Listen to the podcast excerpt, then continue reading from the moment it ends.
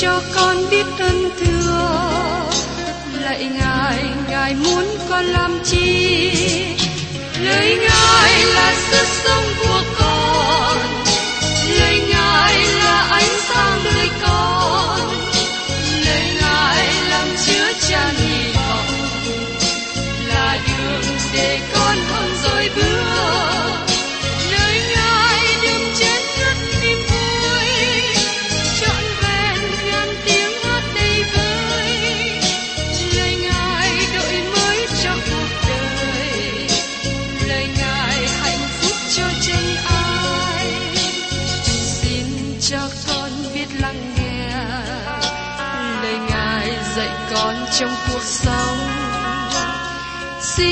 cho con biết lắng nghe.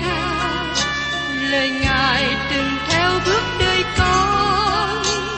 Xin cho con biết sẵn sàng chờ đợi và vẫn nghe theo chúa. Xin cho con biết sẵn sàng thực hành lời chúa đã truyền ban Hân hoan chào mừng quý vị đến nghe chương trình Tìm hiểu Thánh Kinh. Đây là một chương trình học kinh thánh liên tục và hệ thống trong thời gian 5 năm. Chúng ta sẽ lần lượt khảo sát từ sáng thế ký cho đến khải huyền. Mục sư tiến sĩ McGee là người được Chúa dùng để sáng lập và thực hiện chương trình này. Ông tin rằng lời của Đức Chúa Trời có khả năng đáp ứng mọi nhu cầu cho tất cả mọi người trên thế giới, không phân biệt chủng tộc, văn hóa, trình độ tuổi tác hay phái tính. Ước mong quý vị theo dõi liên tục và giới thiệu cho thân nhân bạn hữu cùng đón nghe. Kính chào quý vị và các bạn. Trong chương trình tìm hiểu Thánh Kinh hôm nay, chúng ta tiếp tục đến sách Tiên tri Esai đoạn 6. Căn cứ vào lịch sử và sự hợp lý thì sách Tiên tri Esai nên bắt đầu ở đoạn 6 này. Nó bắt đầu từ điểm khủng hoảng trong đời sống của Esai và dẫn đưa ông đến chức vụ tiên tri.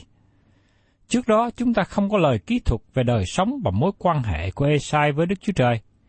Chức vụ của ông bắt đầu khi vua Osia băng hà. Trước nhất, chúng ta tìm hiểu về khải tượng của Chúa cho Esai thấy.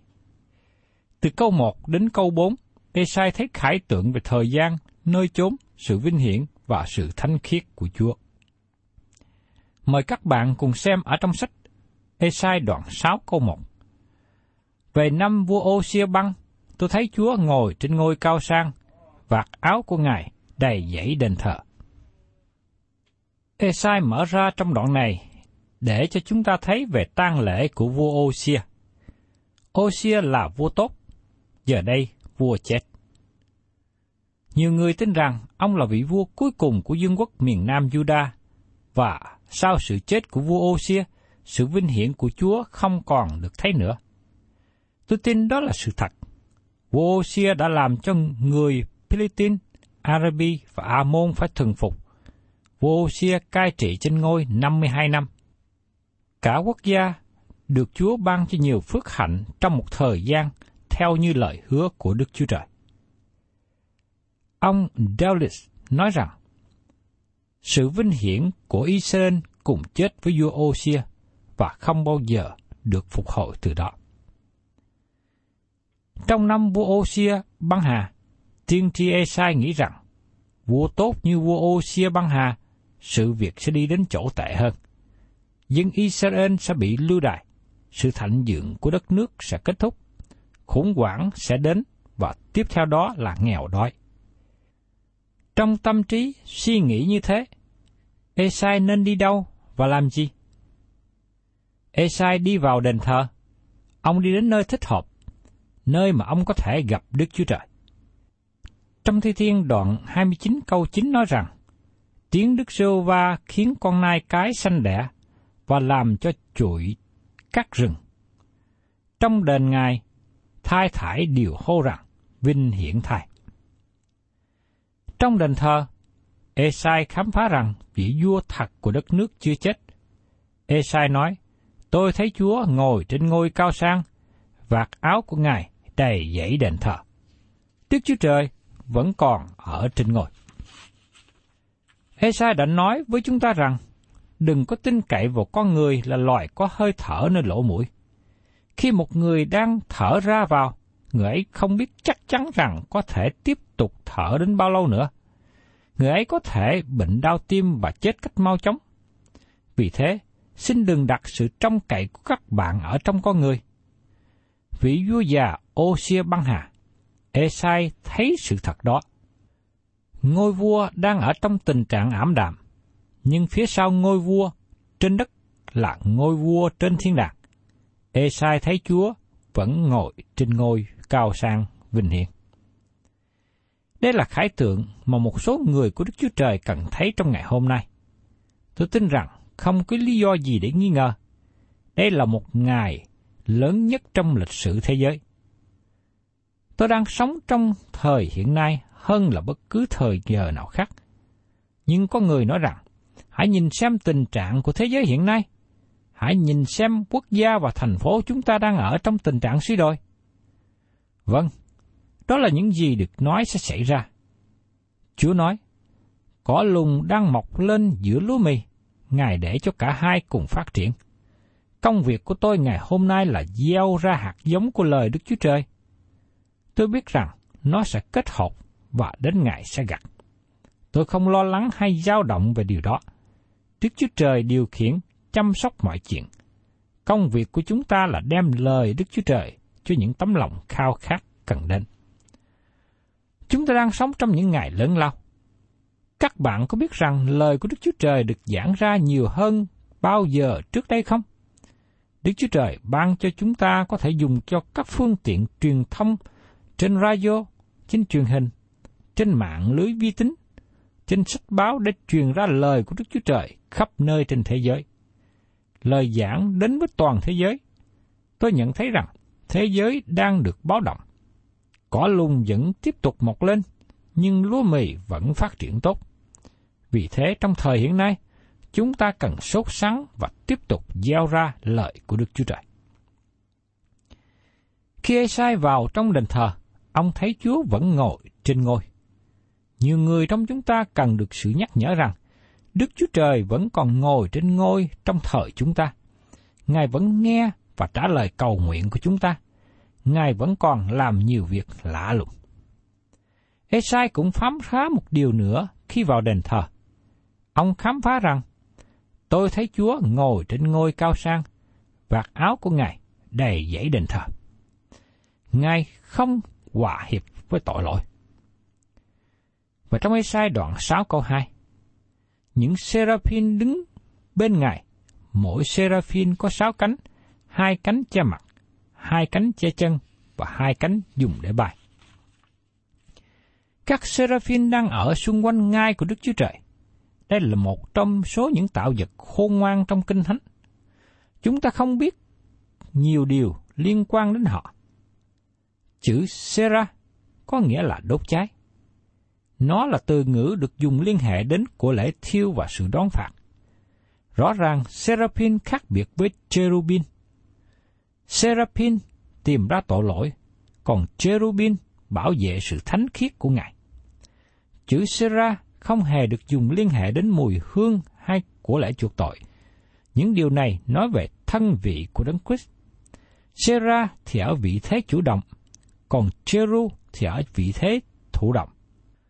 Chúng ta sẽ thấy cả hai trong sách tiên tri EC trên và sách Khải Quyền nói về các tạo vật hàng sống. Các seraphim trong khải tượng của Esai đang bảo vệ sự thánh khiết của Đức Chúa Trời. Ngài đang ngồi trên ngôi cao sang. Đức Chúa Trời không hòa hiệp với điều ác. Tôi cảm ơn Ngài vì điều đó. Ngài không bao giờ hòa hiệp với điều ác trong đời sống của các bạn và tôi, bởi vì điều ác và tội lỗi đem đến sự đau buồn trong thế gian này. Tội lỗi đem con người đến sự hoạn nạn, già yếu, sự chết. Tội lỗi đưa đến sự gãy đổ của gia đình, sự chia cách của đời sống. Tôi rất mừng là Đức Chúa Trời không có hòa hiệp với tội lỗi. Đức Chúa Trời nói rằng, Ngài ghét tội lỗi, Ngài muốn diệt đi tội lỗi và đẩy tội lỗi ra khỏi vũ trụ này. Ngày nay, Đức Chúa Trời đang đi tới, không hòa hiệp, không do dự, nhất quyết chống lại tội lỗi. Đức Chúa Trời không bao giờ đầu hàng với tội lỗi, nhưng Ngài muốn dẹp tội lỗi ra khỏi vũ trụ của Ngài. Đó là những gì Đức Chúa Trời nói. Ngài ngồi trên ngôi cao sang. Các bạn thân mến, tôi và các bạn cần sắp mặt xuống trước mặt Ngài. Khi Esai thấy Đức Chúa Trời trên ngôi, điều đó làm cho ông úp mặt xuống trước mặt Ngài. Đây là khải tượng mà hội thánh Đức Chúa Trời cần nhìn thấy. Không phải chỉ mong thấy tình thương của Ngài, nhưng cũng cần thấy sự thánh khiết và sự công bình của Ngài. Bởi vì Đức Chúa Trời là thánh, Ngài hành động chống lại tội lỗi. Ngài không bao giờ hối tiếc về điều đó. Đức Chúa Trời rất là giận dữ để chống lại tội lỗi, và Ngài cũng hình phạt những người liên hệ đến tội lỗi. Nhưng Chúa cũng nói rằng, Ngài là người bạn, Ngài sẽ cứu chuộc chúng ta. Nhưng quý vị cần phải đến trong phương cách của Ngài. Quý vị cần phải đặt đức tin, tin cậy vào con Ngài. Chúa Giêsu đã nói ở trong sách Giăng, đoạn 14 câu 6, Ta là đường đi, lẽ thật và sự sống. Chẳng bởi ta thì không ai được đến cùng cha. Và trong sách Esai đoạn 6 câu 3 nói tiếp, các seraphim cùng nhau kêu lên rằng, Thánh thai, thánh thai, thánh thai là Đức Siêu Va vạn quân, khắp đất đầy dẫy sự vinh hiển Ngài. Đây là hình ảnh thánh khiết và vinh hiển của Đức Chúa Trời chúng ta. Ngài ngự ở trên ngôi cao sang. Nếu ngày nay chúng ta thấy Chúa trong vị trí đó, chúng ta sẽ được giải cứu khỏi đời sống thấp hèn. Nó cũng giải cứu một số người mà họ cho rằng quá thân mật khi đến với Chúa Giêsu. Họ nói về Ngài giống như họ nói với một người bạn. Họ nói trong cách thức mà họ muốn. Nhưng thưa các bạn, các bạn không thể nào dội dã đi thẳng vào sự hiện diện của Đức Chúa Trời. Ngài không cho phép làm điều đó. Các bạn cần phải đến với Đức Chúa Cha qua Chúa Giêsu. Đó là phương cách duy nhất các bạn có thể đến cùng Ngài. Các bạn không thể đến với sự hiện diện của Đức Chúa Trời bởi chính các bạn là ai. Các bạn đến trong sự hiện diện của Ngài bởi vì các bạn ở trong Đấng Christ. Chúa Giêsu đã nói rõ ràng về điều này. Chẳng bởi ta thì không ai được đến cùng cha. Nếu các bạn là con cái của Đức Chúa Trời, các bạn có sự vững tin để đến gần ngôi ân điển, nhưng các bạn không thể nào đến với Đức Chúa Trời bằng bất cứ nền tảng nào khác. Và trong Ê-sai đoạn 6 câu 4 nói tiếp, nhưng tiếng kêu đó, các nền ngạch cửa rúng động và đền đầy những khói. Đây là tiếng nói của Seraphim khi họ công bố sự thánh khiết của Đức Chúa Trời. Khi đó, Esai bị ảnh hưởng thế nào? Mời các bạn cùng xem tiếp ở trong Esai đoạn 6 câu 5. Bây giờ, tôi nói, khốn nạn cho tôi, xong đời tôi rồi, vì tôi là người có môi dơ dái ở giữa một dân có môi dơ dái, bởi mắt tôi đã thấy vua, tức là Đức Sêu Va dạng quân. Esai là người của Đức Chúa Trời. Trước khi ông có kinh nghiệm này, nhưng ông vẫn bị ảnh hưởng một cách mạnh mẽ. Phản ứng của Esai khi thấy khải tượng này là một câu chuyện thay đổi rất lớn. Esai thấy tình trạng thật sự chính mình trong sự hiện diện của Đức Chúa Trời. Nó tỏ bài tình trạng của chính ông. Khi Esai thấy Chúa mình, ông có thể thấy chính mình. Vấn đề khó khăn của nhiều người trong chúng ta ngày nay là chúng ta không bước đi trong ánh sáng của lời Đức Chúa Trời. Nếu chúng ta bước đi theo lời của Chúa, chúng ta thấy chính mình. Đó là những gì sứ đồ Giăng đã nói ở trong thơ Giăng thứ nhất, đoạn 1 câu 7. Nhưng nếu chúng ta đi trong sự sáng, cũng như chính Ngài ở trong sự sáng, thì chúng ta giao thông cùng nhau và quyết của Đức Chúa Giêsu có Ngài làm sạch mọi tội chúng ta. Nếu chúng ta đi trong ánh sáng của lời Chúa, chúng ta sẽ thấy rõ giống như những gì Esa đã thấy. Nó tỏ bài tình trạng xấu của con người với môi dơ giấy. Các bạn sẽ không bao giờ thật sự thấy Chúa nếu các bạn thấy mình là người có giá trị, người có công trạng, có một điều gì đó để trình ra với Đức Chúa Trời. Ông Job cũng có một kinh nghiệm tương tự như Esai. Và phản ứng của Job nói rằng ông là người gớm ghê. Mặc dù trước đó Job được kể là người công bình, Job đã cố gắng giữ cương vị đó khi đối diện với những người bạn của mình là những người đến an ủi và tranh luận với Job. Họ nói rằng ông Job là người có tội, nhưng Job cứ nói rằng ông là người công bình. Trong quan điểm nhận xét của chính Job, ông là người nói đúng. Nhưng ông Job không phải là người hoàn toàn. Khi Job đến trong sự hiện diện của Đức Chúa Trời, ông mới biết rằng ông đã không giữ trọn sự công bình. Ông Job nói với Chúa, trong sách Job đoạn 42, câu 4 đến câu 6. Hỡi Chúa, xin hãy nghe, tôi sẽ nói. Tôi sẽ hỏi Chúa, Chúa sẽ chỉ dạy cho tôi.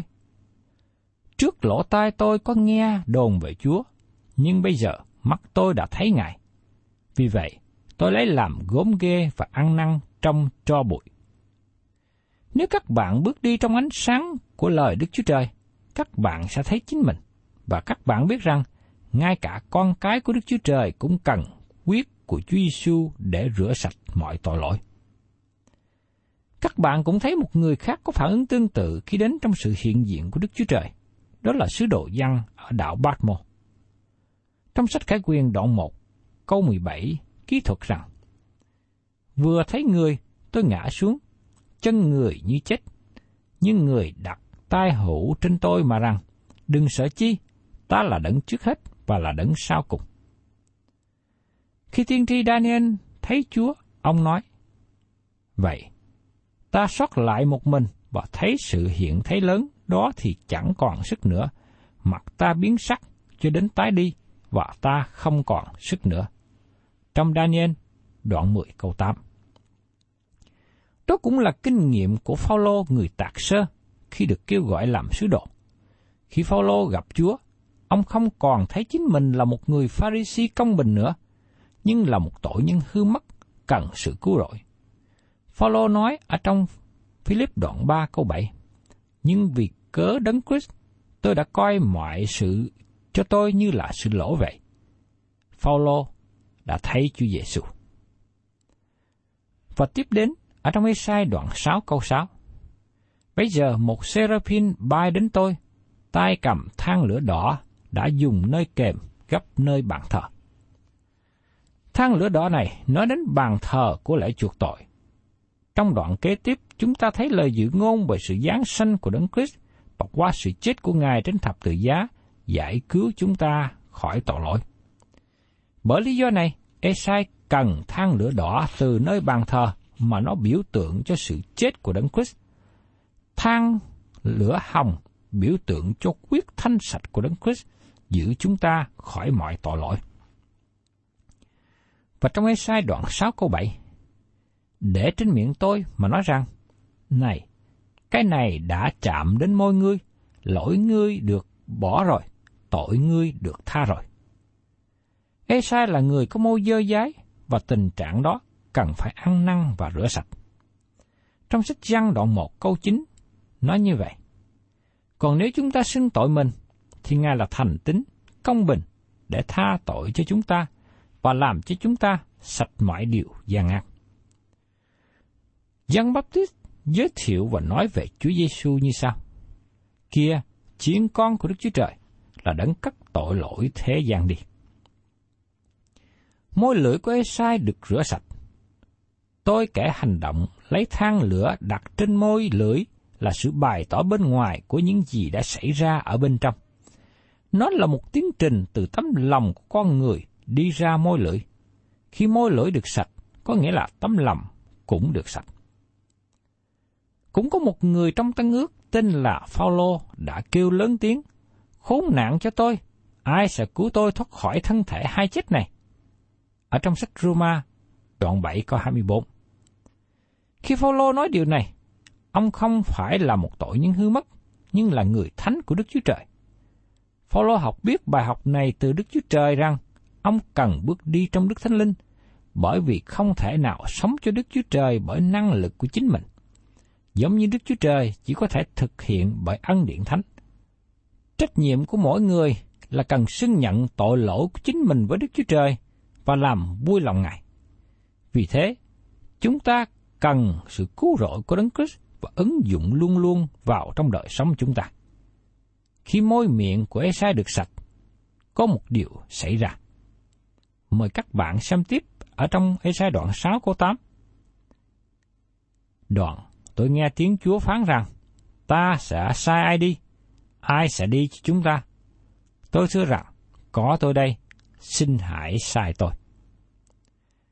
Thật là một điều đáng chú ý, vì trước giờ phút này Esai chưa hề nghe sự kêu gọi của Đức Chúa Trời.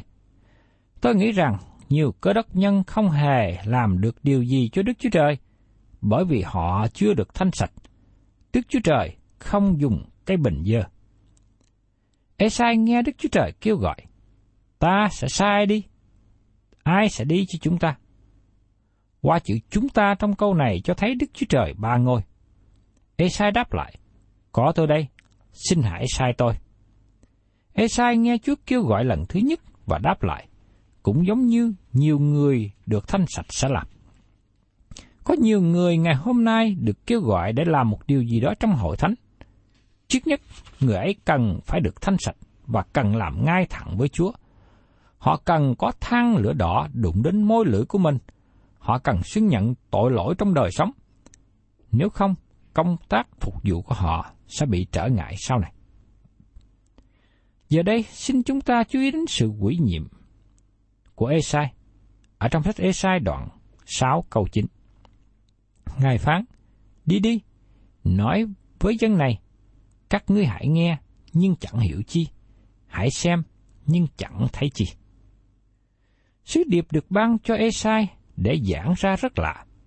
Đi đi, nói với dân này. Dĩ nhiên dân này tức là dân Israel. Và trong Esai đoạn 6 câu 10. Hãy làm cho dân ấy béo lòng, nặng tay, nhắm mắt, e rằng mắt chúng nó thấy được, tai nó nghe được, lòng nó hiểu được, nó trở lại và được chữa lành chăng? Trước nhất, chúng ta cần thấy rằng thiên tri Esai được cử đến một dân nhắm mắt, nặng tay, cứng lòng. Nhưng xin nhớ rằng, Đức Chúa Trời không bao giờ làm cứng lòng. Ngài muốn cho dân Ngài, dân chúng mềm lòng. Đức Chúa Trời chỉ đem sự cứng lòng của dân sự được tỏ ra bên ngoài. Ngài không làm cho lòng chai cứng.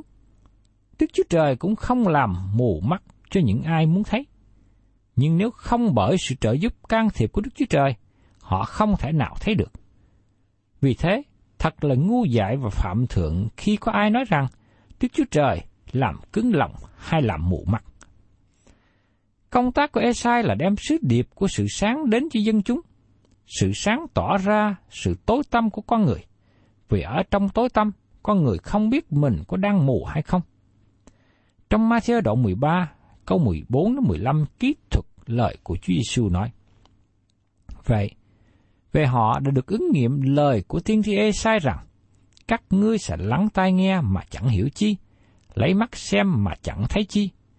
Vì lòng dân này đã cứng cỏi, đã làm cho nặng tai, và nhắm mắt mình lại. E khi mắt mình thấy được, tai mình nghe được, lòng mình hiểu được, họ tự hối cải lại, và ta sẽ chữa họ được lành chăng. Khi Chúa Giêsu đến thế gian, Ngài là sự sáng của thế gian. Và trong sự hiện diện của Ngài, hai điều xảy ra. Ngài làm cho chim hát vui mừng, hay Ngài làm cho một con chuột đang sống trong bóng tối, sợ và bỏ chạy. Tôi xin lấy một thí dụ khác có cùng một tư tưởng. Mấy năm trước đây có một tiếng nổ lớn trong hầm mỏ nơi có nhiều công nhân đang làm việc. Họ bị kẹt dưới hầm. Sau mấy ngày đào bới, toán cứu cấp đã vào đến nơi công nhân bị kẹt. Điều đầu tiên mà toán cứu cấp muốn làm là đem cho họ ánh sáng và kéo họ ra khỏi hầm. Sau khi ánh sáng đến, có một người công nhân trẻ nói rằng, tại sao không mở đèn lên? Những người công nhân khác rất ngạc nhiên và nhìn anh ta. Và ngay lúc đó, họ nhận biết rằng anh công nhân này đã bị mù sau khi hầm bị nổ. Khi ánh sáng đi đến, tỏ bài rằng anh ta đã mù. Đức Chúa Trời không làm mù lòng ai. Ngài không làm cứng lòng con người. Khi ánh sáng rọi vào, nó tỏ bài ra mỗi cá nhân như thế nào. Đó là những gì mà Esai muốn nói đến. Đó là những gì mà Chúa Giêsu trích dẫn lời tiên tri Esai. Sứ đồ Phaolô cũng viết ở trong Cô-rinh-tô thứ nhì đoạn 2 câu 14 và 16. Song tạ ơn Đức Chúa Trời, Ngài làm cho chúng tôi được thắng trong đấng Christ luôn luôn. Và bởi chúng tôi, Ngài rải mùi thơm về sự nhận biết Ngài khắp chốn. Vì chúng tôi ở trước mặt Đức Chúa Trời là mùi thơm của đấng Christ ở giữa kẻ được cứu và ở giữa kẻ bị hư mất. Cho kẻ này mùi của sự chết làm cho chết, cho kẻ kia mùi của sự sống làm cho sống. Ai xứng đáng cho những sự này? Các bạn thấy rằng, sự sáng của tinh lành tỏ bài ra họ là những người mù, và họ đã khước từ Chúa Giêsu. Chúa làm họ trở nên mù, Ngài chỉ tỏ bài ra tình trạng mù lòa của họ. Xong, tạ ơn Đức Chúa Trời, Ngài làm cho chúng ta được thắng trong đấng Christ luôn luôn. Chúng ta luôn chiến thắng. Có người lên mình và kiêu ngạo khoe khoang vì dẫn dắt được một số ít người đến sự cứu rỗi. Nhưng tôi vui mừng khi có hàng ngàn, hàng triệu người nghe lời của Đức Chúa Trời. Công tác của tôi là gieo ra hạt giống, tức là giảng ra lời của Chúa. Và công tác của Đức Thánh Linh là đụng đến lòng của những người nghe lời của Ngài. Thân chào tạm biệt quý thính giả và xin hẹn tái ngộ cùng quý vị trong chương trình tìm hiểu Thánh Kinh kỳ sau.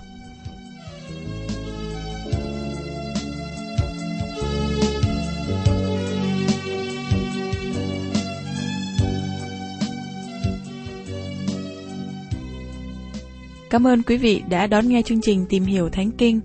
Nếu quý vị muốn có loạt bài này, xin liên lạc với chúng tôi theo địa chỉ sẽ được đọc vào cuối chương trình. Kính chào quý thính giả.